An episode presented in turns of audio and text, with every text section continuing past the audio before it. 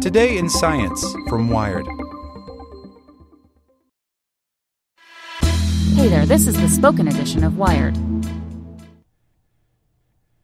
Powered by the Salvation Army. There are just 6 giving days left until Christmas, but it's not too late to join the fight for good.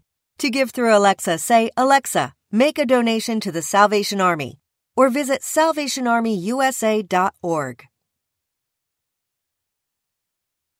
Dark Matter Hunters Pivot After Years of Failed Searches by Sophia Chen. Physicists are remarkably frank. They don't know what dark matter is made of. "We're all scratching our heads," says physicist Reina Maruyama of Yale University. "The gut feeling is that 80% of it is one thing and 20% of it is something else," says physicist Gray Rybka of the University of Washington.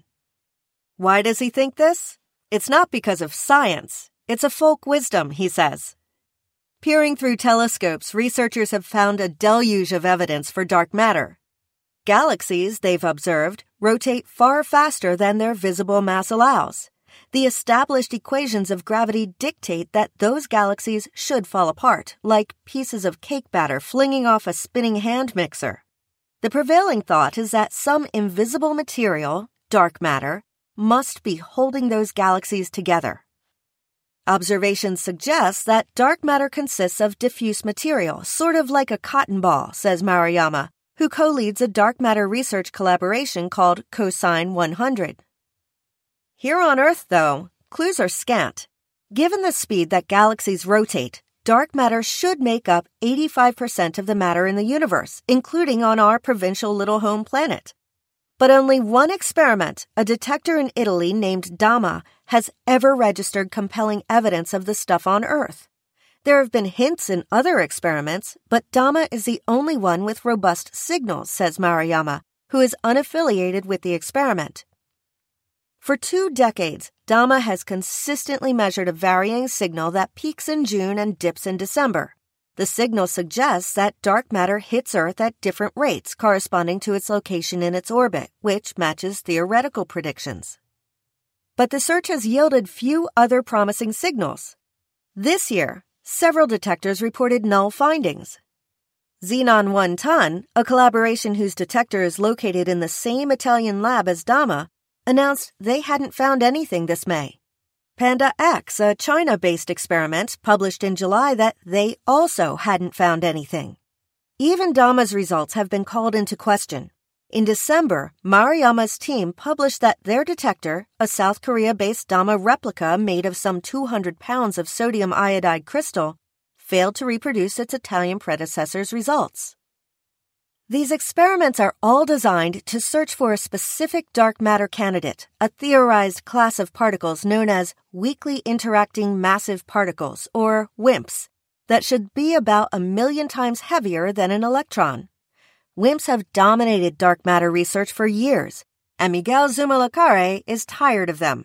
About a decade ago, when Zumalacárregui was still a PhD student, WIMP researchers were already promising an imminent discovery. "They're just coming back empty-handed," says Zumalacárregui, now an astrophysicist at the University of California, Berkeley. He's not the only one with WIMP fatigue. "In some ways, I grew tired of WIMPs long ago," says Rybka.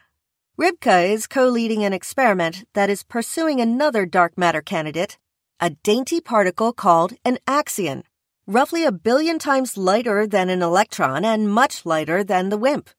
In April, the Axion Dark Matter Experiment Collaboration announced that they'd finally tweaked their detector to be sensitive enough to detect axions. "The detector acts sort of like an AM radio," says Rybka. A strong magnet inside the machine would convert incoming axions into radio waves, which the detector would then pick up. "Given that we don't know the exact mass of the axion, we don't know which frequency to tune to," says Rybka. "So we slowly turn the knob while listening, and mostly we hear noise. But someday, hopefully, we'll tune to the right frequency and we'll hear that pure tone." He is betting on axions because they would also resolve a piece of another long-standing puzzle in physics, exactly how quarks bind together to form atomic nuclei. It seems too good to just be a coincidence that this theory from nuclear physics happens to make the right amount of dark matter, says Rybka. As Rybka's team sifts through earthly data for signs of axions, astrophysicists look to the skies for leads. In a paper published in October, Zumalacárregui and a colleague ruled out an old idea that dark matter was mostly made of black holes. They reached this conclusion by looking through 2 decades of supernovae observations.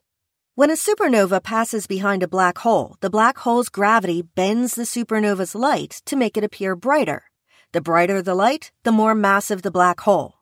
So by tabulating the brightness of hundreds of supernovae, they calculated that black holes that are at least 1/100th the size of the sun can account for up to 40% of dark matter, and no more.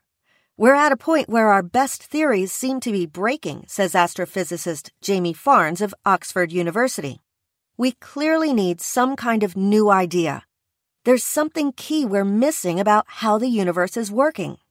Farnes is trying to fill that void. In a paper published in December, he proposed that dark matter could be a weird fluid that moves toward you if you try to push it away. He created a simplistic simulation of the universe containing this fluid and found that it could potentially also explain why the universe is expanding, another long-standing mystery in physics. He is careful to point out that his ideas are speculative, and it is still unclear whether they are consistent with prior telescope observations and dark matter experiments. WIMPs could still be dark matter as well, despite enthusiasm for new approaches. Maruyama's Korean experiment has ruled out the canonical vanilla WIMP that most people talk about, she says. But lesser-known WIMP cousins are still on the table. It's important to remember, as physicists clutch onto their favorite theories, regardless of how refreshing they are, that they need corroborating data. The universe doesn't care what is beautiful or elegant, says Farnes, nor does it care about what's trendy. Guys, the universe might be really uncool.